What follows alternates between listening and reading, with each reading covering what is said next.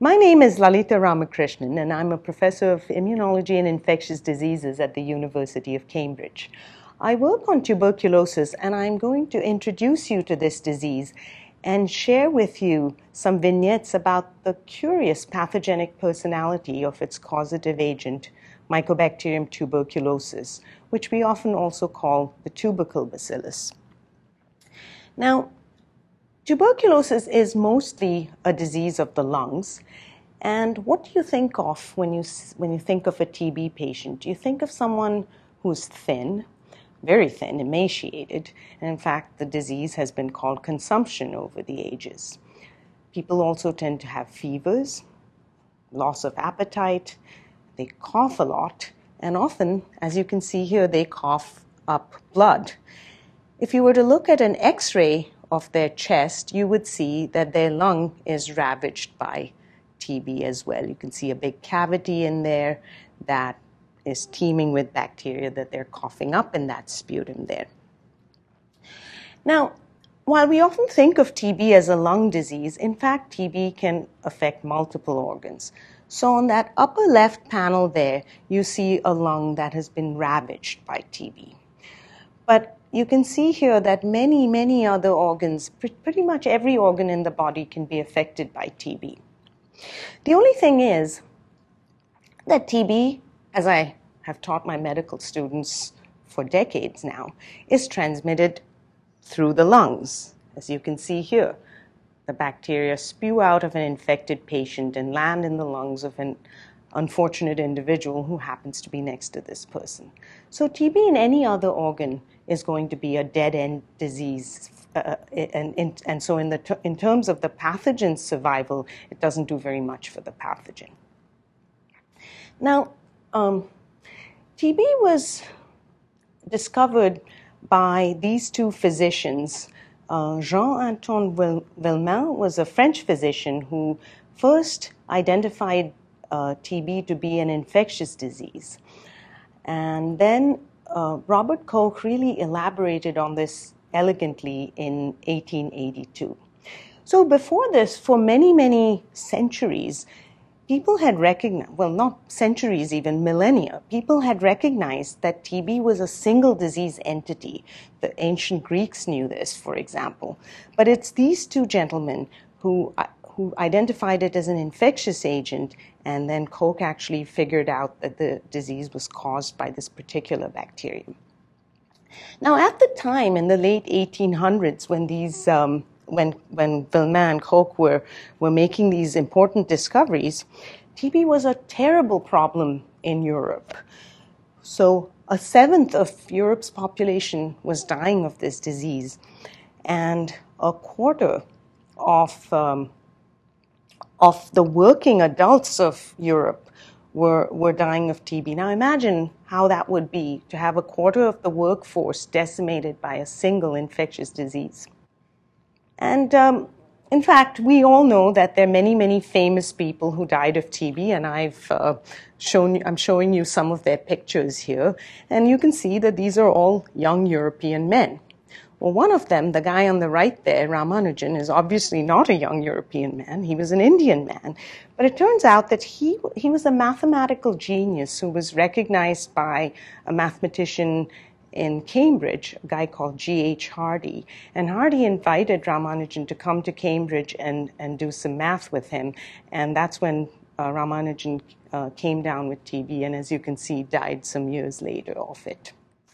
Now, we think of, of TB as a disease of the past, something that opera singers got, and poets and musicians of the past, and maybe something that our grandparents had, or if you're older like me, your parents. So here, so we here in North America and Europe really don't think of TB as something uh, that's that is uh, is something to worry about anymore. And in fact, people will always often ask me, is TB, oh, you work on TB? Is TB back now? But actually, TB never went away. And in fact, there's more TB now than there ever was before.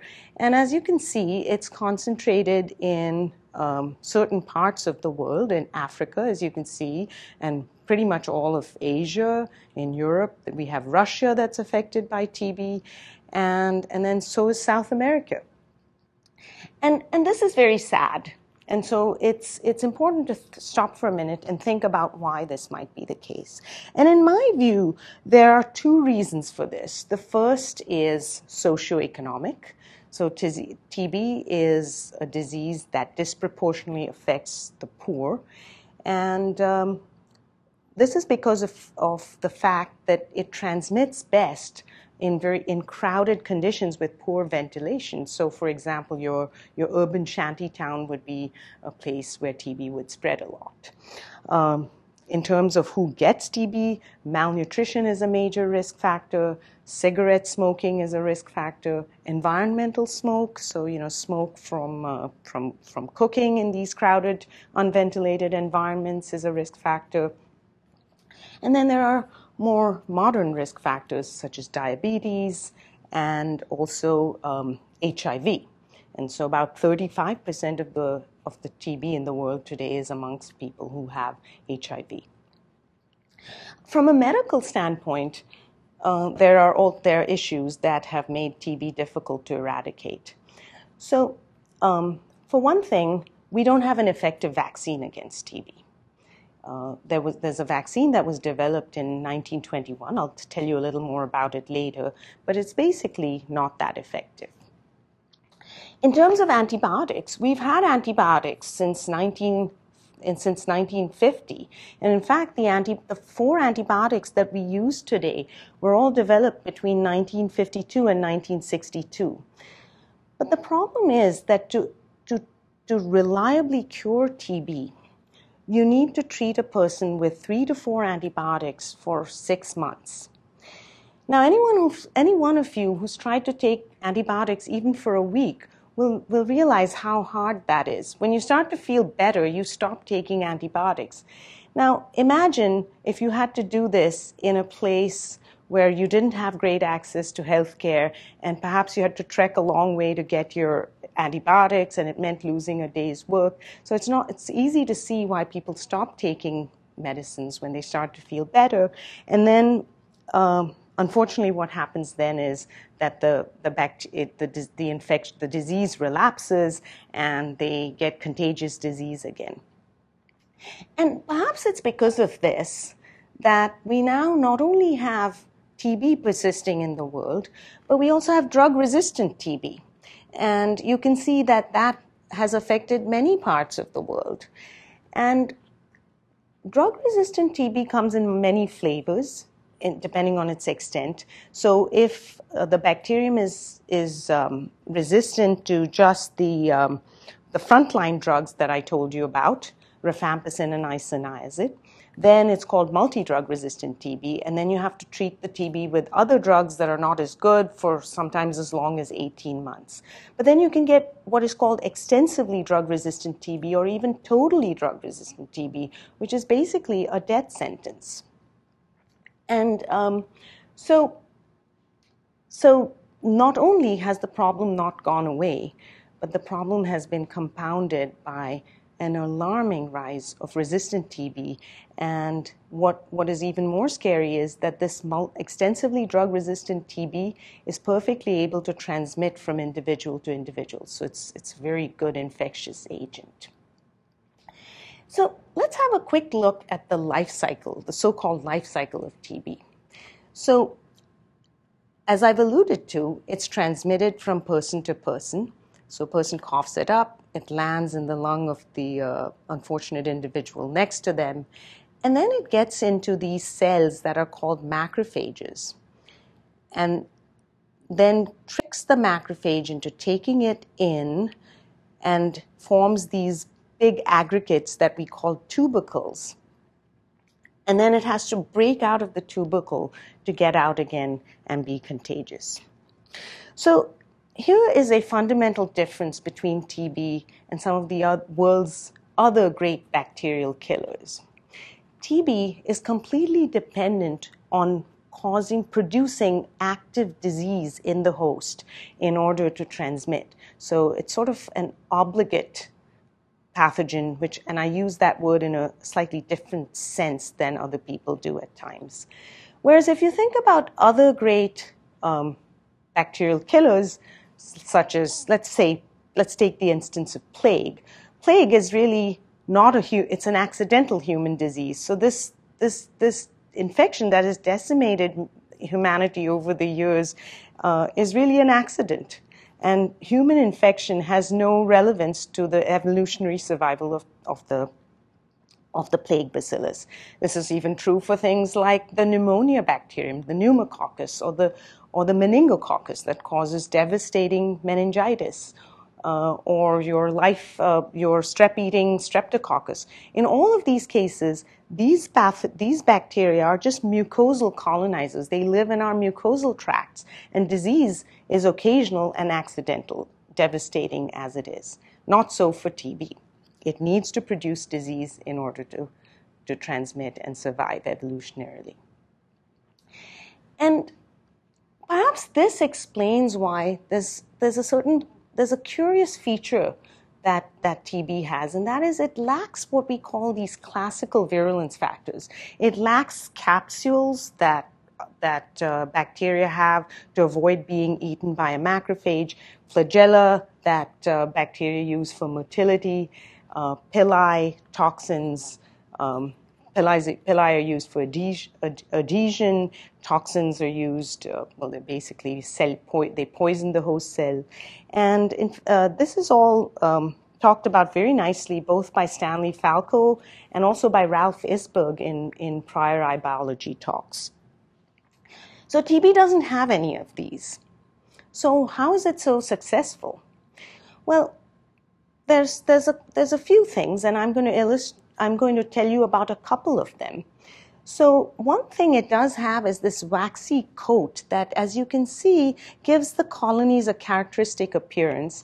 And then if you were to stain the bacterium, that, that stain there is actually taken from a patient sputum, you'll see a, a, a, that it stains in a characteristic way with a very specific stain, and we call it, uh, we call them acid-fast bacilli, or some people call them red snappers. And this is because of that complex cell wall. So let's have a quick look at that cell wall. So if you look at this cartoon, that there's a layer just above the cytoplasmic membrane that is the peptidoglycan that, that pretty much all bacteria share. But then you can see that above it, it's got a really complex lipid uh, array of lipids. Some of these lipids are complex to sugars, others are complex to proteins. And these, this, these lipids seem to contribute a lot to the ability of mycobacteria to evade the host and sort of uh, and, and, and, and, and be pathogens. And I'm going to illustrate this for you with a discovery that was made in my lab by uh, a PhD student, CJ Cambier. So CJ wanted to really look at that very early event of TB. So after it gets into a host, how does it get into a macrophage and survive. And macrophages are primary immune defense cells, and their job is to come to bacteria and eat them and kill them. And here's a, a video of a macrophage in culture eating bacteria. You'll, uh, you, this is a, um, I've, I've uh, I've uh, basically taken this video from Manuel Amieva at Stanford, who also gave it to Stanley Falco. So you'll see this video in Stanley Falco's iBiology lecture as well. And you can see these macrophages reaching out and eating uh, bacteria. And Stanley refers to this as macrophages eating peanuts from a bowl. And now, when bacteria get in, uh, to macrophages, your garden variety bacterium is killed. And Stanley also talked about this in his lecture. The way this happens is that the bacteria have on their surface those, you see those funny little protrusions? Those are called PAMPs for pathogen activated molecular patterns. And these PAMPs activate in the host a, a pathway uh, a signaling pathway called the toll-like receptor signaling pathway. And this pathway brings macrophages to the bacteria, and they'll eat them up, and then they can kill them using various microbicidal mechanisms. So you can see how if a mucosal pathogen is, is in, in the right place for the host, as in on the, on, on the outside of the mucosa, the host might let it be. But if it tried to get in or, or, get, or, or sort of started to wander, the host would send out these macrophages that would then kill it. Now, I've already told you that TB has to get in, it has to traverse this barrier to, to get in. It doesn't want to hang out with these pesky commensals. It wants to get away from them and deal solely with the host. And so, but TB has a, also has a ton of these PAMPs. So how does it do this? And what CJ found was that that it uses some of these cell surface lipids to coat the PAMP. So the blue lipids here are something called PDIM, and PDIM coats these PAMPs. So now it prevents TLR mediated cell migration and uh, engulfment. But then it still needs to get in. So, how does it do that? Well, it adds on another lipid, and this lipid is a phenolic glycolipid. And this phenolic glycolipid brings in a new and different kind of macrophage that is not microbicidal. It, it can engulf the bacteria, but it's permissive to the growth of the, uh, of the bacteria. So, in other words, mycobacteria telling the host, thank you, don't worry about getting, about coming along with your macrophages. I'll bring in a different kind of macrophage from you that can help me get in and survive. So, so here, just to reiterate, your bacteria on the left are your garden variety bacteria that will get killed by uh, microbicidal macrophages that are recruited by the toll-like receptor pathway. The mycobacteria don't use that pathway. They, they, they hide from it from using these lipids. And then instead, they turn on, uh, uh, uh, they, they activate the production of a chemokine that recruits these permissive macrophages that, as you can see, take up the bacteria and then um, take them inside. Now, this is a very this this this use of this of these two lipids is a very nice evasion strategy. But if you think about it, there's a, there's a problem with this, and the problem is that we inhale TB and into our nas- into our nasopharynx, and our, na- the, our is full of bacteria that trigger TLR signaling. So even if TB has a, the, my, even if Mycobacterium has a way to evade toll-like signaling, it's, there's going to be a lot of toll-like signaling going on right there. And so it would be basically caught in the crossfire in this battle between the host and the bacterium and, and, and essentially be collateral damage. So the bug has evolved a trick for this, and that is that unlike a lot of respiratory pathogens that are transmitted in the upper, through the upper mu- uh, respiratory uh, mucosa, TB goes deep down inside. And that's again illustrated in this cartoon you've seen before. But watch those red droplets, right? They go deep down into the alveoli of the lung. So TB is not a disease of the upper respiratory tract. It has to go down, deep down in small droplets that, that contain maybe one, at the most 10 bacteria. And this, this has been known for quite some time, both through human epidemiological studies of how TB spreads and also through animal models. And this is a very nice experiment that illustrates this. So, these uh, researchers at Johns Hopkins University in 1948 gave rabbits TB, and they, they collaborated with some engineers. And what they did was to devise a way to give rabbits TB so that in large droplets that contained 10,000 bacteria. And these, these bacteria got stuck in the upper airway. They, could, they would uh, follow them just by killing rabbits and transecting them and seeing where the bacteria landed. They also then took bacteria and put them in small droplets so that one to three bacteria were given to the rabbits, and they showed that they, these droplets went to the bottom of the lung, to those alveoli that I talked about. And then they followed what happened, happened to the rabbits. And you can see that the, the rabbits that got more bacteria didn't get infected, whereas the rabbits that got fewer bacteria got infected. And so TB has known that more is not better, less is better, and has devised an additional strategy. So it has to use two lipids and it has to uh, minimize its droplet size. size. And um, so I illustrate for you here how TB escapes from the lower air, from the other commensals in the, uh, from the commensal, sorry, in the upper airway and goes down to the lower airway where it's all by itself and can do this recruiting trick using its lipids.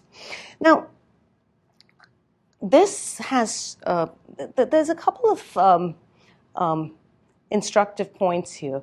One is that TB is less infectious because of because it has to use the small dra- droplet strategy.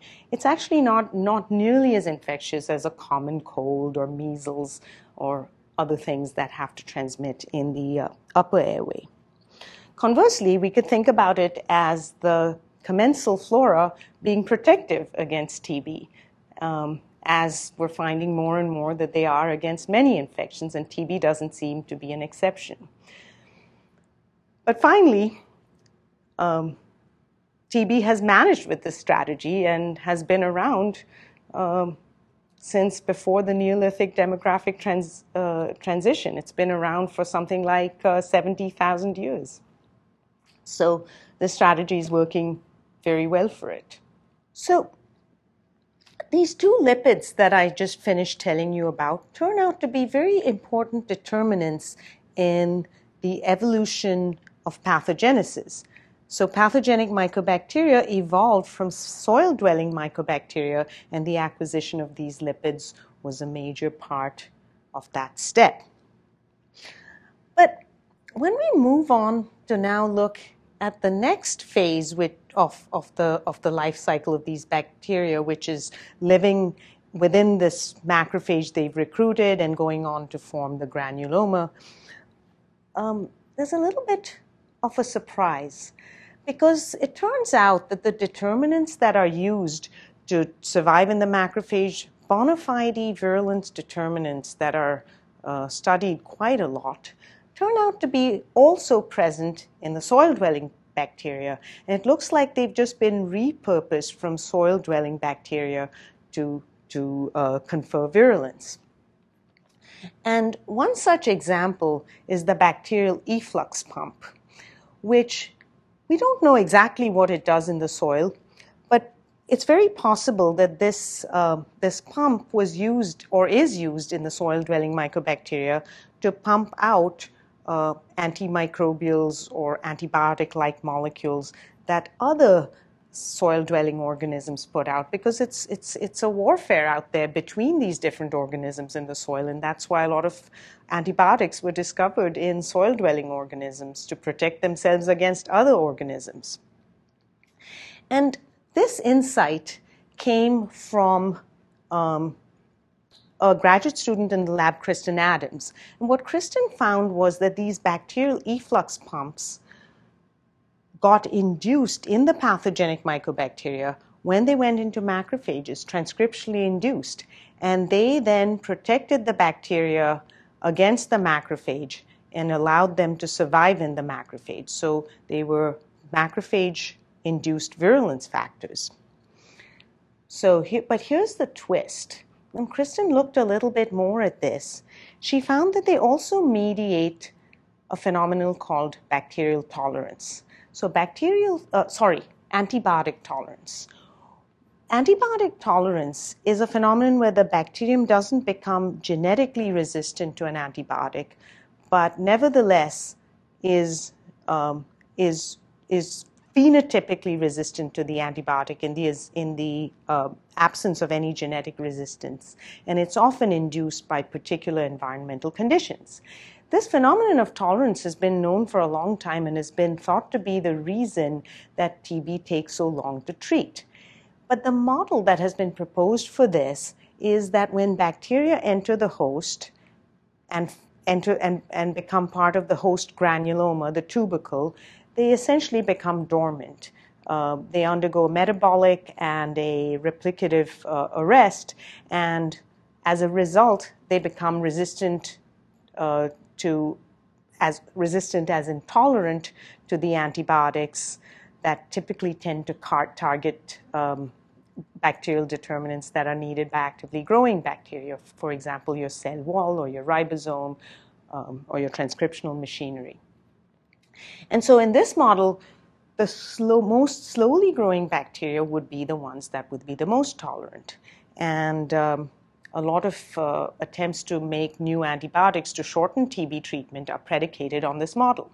However, when, um, when Kristen looked, she found that these same pumps that allow the bacteria to survive in the macrophage also mediate tolerance against frontline um, antibiotics used for TB. And in fact, every antibiotic that she tested was, um, uh, was um, the bacteria underwent tolerance to that antibiotic upon uh, entering a macrophage. So this has a profound clinical implication because now the most, in her model or in her observations, the most rapidly growing bacteria are the ones that are most tolerant to the antibiotic, presumably because they're pumping it out. And there's a, there's a, um, there's a there's a, a, clinical in here with this with this finding because there are efflux pump inhibitors available bacterial efflux pump inhibitors. Many of these just happen to be drugs that are around for other purposes. And the one that we honed in on or kristen honed in on was, was a drug called verapamil which is a calcium channel blocker that's used to treat high blood pressure and cardiac arrhythmias and migraines. And um, she found that if she treated the the macrophages that were infected with verapamil along with the standard chemotherapy, they now did they were killed much better with standard chemotherapy. And based on these results, uh, a clinical trial is, is going to start in India to see if verapamil will shorten the course of, of treatment.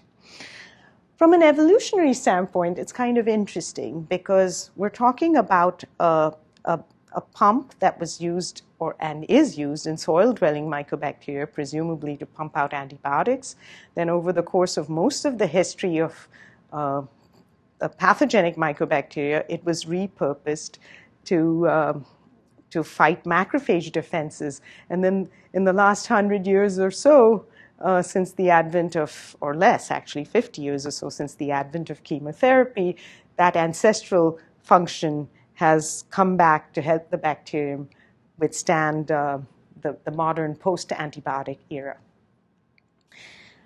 Moving along, we've got the bacteria now living in, a, in what is called a granuloma or a tubercle. And the, while the initial cells that come and form this granuloma are macrophages, the body then brings in, the host, the immune system brings in many more different cells to, to, um, to come in and help fight the bacteria. And yet in many in, in a proportion of cases the bacterium is still able to survive in this uh, rather complex structure.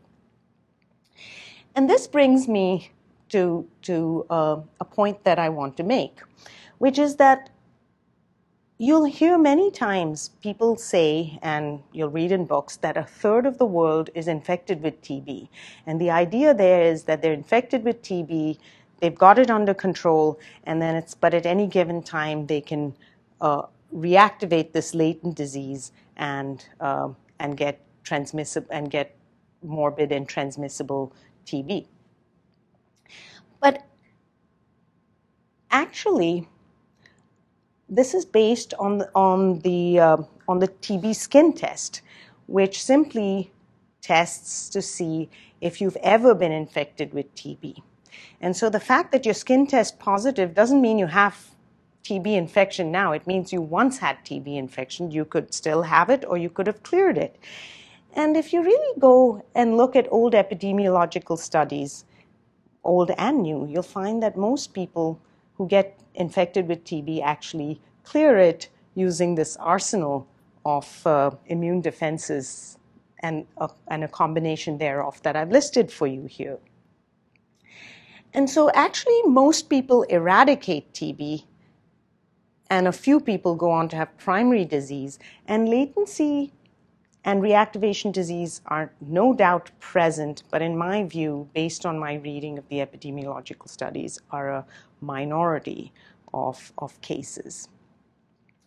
And this is very nicely shown here in a study done in Amsterdam, where contacts of active TB sufferers were followed meticulously, and if they got TB at all, they got it within the first few months of exposure. So the immune system does a pretty good job of killing TB. And if that's the case, then why don't we have a vaccine for TB? A vaccine for TB has been the holy grail. But in fact, a vaccine for TB was made and was first administered in 1921. It was a live attenuated vaccine. And it's the it's it we still use it to this day in highly endemic areas because it does offer a modicum of protection against disseminated TB and meningeal TB in kids, which as you'll see in my third lecture is a terrible disease. But obviously we still have a lot of TB though it's the world's most widely administered vaccine and that means it doesn't protect very well at all. And efforts to improve its efficacy or to make whole new vaccines have not worked very well. So, why is that? Well, that's a paradox. We don't really understand why, but I'd like to tell you a few things. First of all, most people don't get TB when they're infected, they're protected naturally. But if you do get TB, then, very, then you're not completely protected against a second infection, which is different from the case of, say, smallpox, where if you get smallpox once, then you don't get it again. People can get TB again.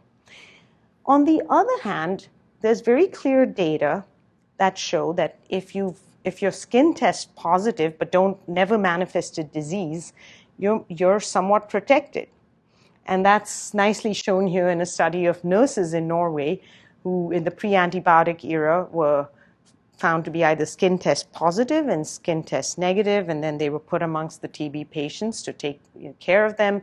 And the ones who were skin test negative were more, much more likely to get TB. So these, the people who were skin test positive but had never manifested TB were somewhat protected against TB. And if we can understand this, look at these data again with new eyes and understand them a bit better, maybe we can try to think about ways to, uh, to, to recapitulate the protection that many people in fact seem to have.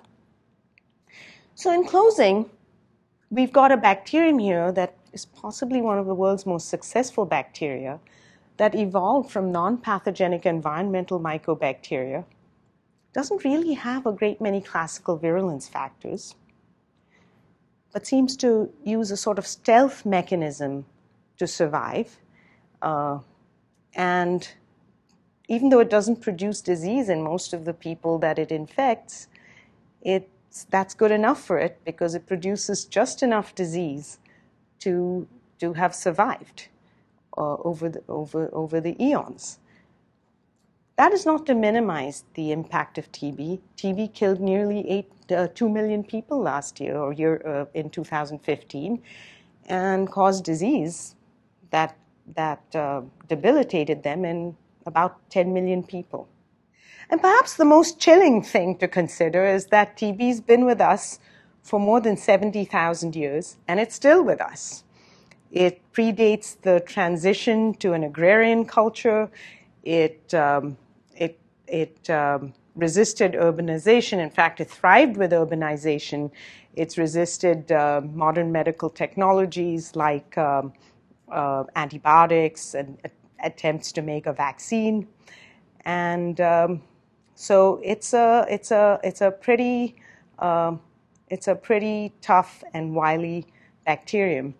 And if you stay tuned for parts two and three, I'll tell you about some more insights we've had about this bacterium using a very interesting and unusual model uh, to, to, to, to, to, uh, to de- derive these insights. Okay, thank you.